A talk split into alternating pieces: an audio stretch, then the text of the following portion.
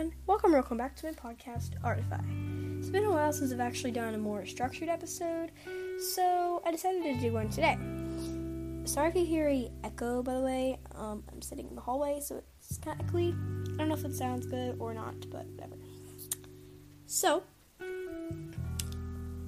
I'm going to be discussing three major tips to help improve drawing art and just stuff like that because these tips really help because I started doing these things and they're really helpful. So, yeah, let's begin.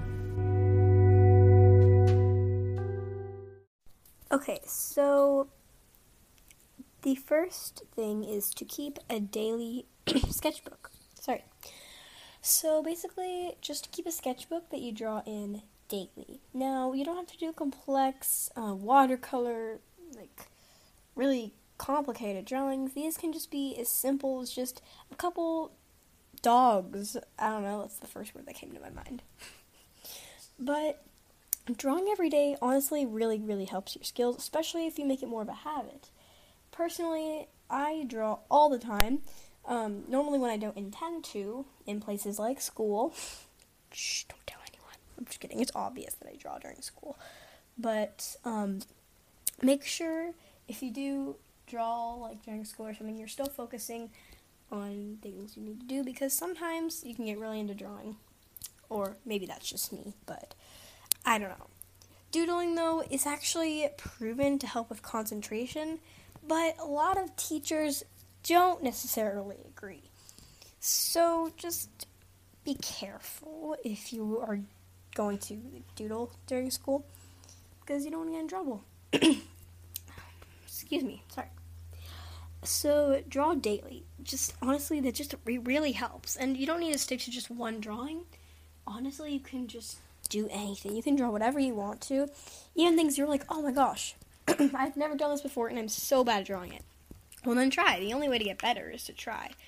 Um, for me, I like to draw um, humans, but you know you can draw other things too. Or I sometimes draw other things. it's obviously quite the struggle because I'm not very good at that, but yeah. Plus, keeping a daily sketchbook is just kind of fun because then, like, in a year, you can look back and see say you've improved. So, the second tip is to work with shapes, not against them. So, what I mean by this is to really pay attention to shapes if you're trying to draw something and make it a little bit more realistic. If you're doing cartoons or more of a cartoony style, if you know what I mean, this is still a good tip, but this is more geared towards if you're trying to draw like something um, like a realistic drawing. So maybe you're drawing like a bird.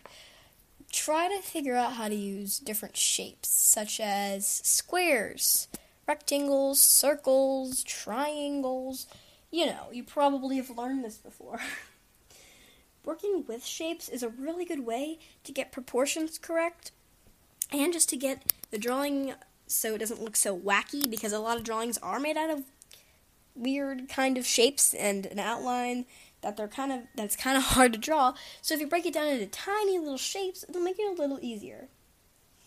Obviously, use these shapes as a base drawing though, because a person made out of circles and squares would probably look kind of weird. And the last tip, tip three, is to use stick figures or basic base drawings. Now, this might be a little confusing, but if you want to draw things like, say, people or dogs or animals, drawing stick figures is honestly a really good idea, especially if you're just starting to get into it, because then you can learn to do actions, like do your people in action. And doing stick figures is a good way to learn positions and pose and stuff like that. So maybe you want to draw a dog doing the downward sorry, I can't talk. downward dog thing that dogs do. You can draw stick figures because it'll be easier than just trying to do it all from scratch.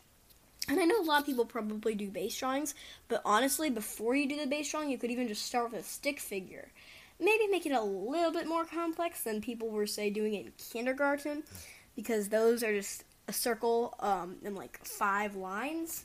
Maybe put like shoulders and stuff like that. Okay, I apologize for that weird cut. I got interrupted by a certain family member whose name I will not name, but let's just say it is a family member that annoys most people, but not necessarily all, all people have. It was my brother. but whatever. So, where was I? Oh, yes, stick figures. So, a good thing you can do with stick figures is add shoulders by adding just another line. You can probably look up more complex stick figures and you'll probably find something like that. But yeah, so those are my tips on how to become a better artist. And these tips, um, they're kind of small, but over time they really add up. And there are some other things you can probably find online that will definitely help, like exercises you can do and a lot of them are related to this. So, if you want to do some exercises for um, stick figures, just draw a bunch of stick figures doing different poses, honestly.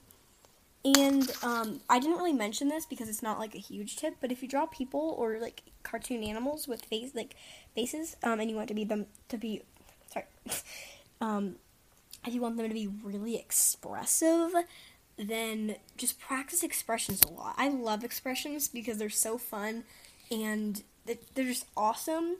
But another way is there's this one YouTuber, um, a storytime animator called Let Me Explain Studios, and she was actually talking about because, um, as you probably know, if you know her, her characters don't have mouths, and she was talking about how um, I don't exactly remember like the full story, but um, there's so much more to a character's expression than mouths because eyes play such a huge role in characters' expressions.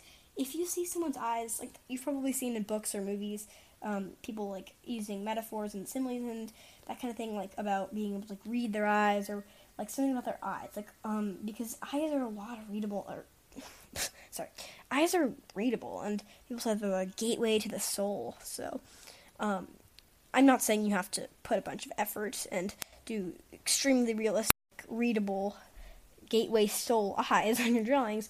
Just try to make them a bit more expressive, like using the eyebrows. Um, I might make another episode about expressions another time if you want me to. I don't really know what people want, but so yeah, um, that's really it for today's episode. Um, so yeah, see you next time. Bye. Thank you so much for listening to today's episode of Artify. I hope you enjoyed, and if you want to contact me, you can send me a voice message with the link in the description, or send me an email at kidsanimate48 at gmail.com. Bye!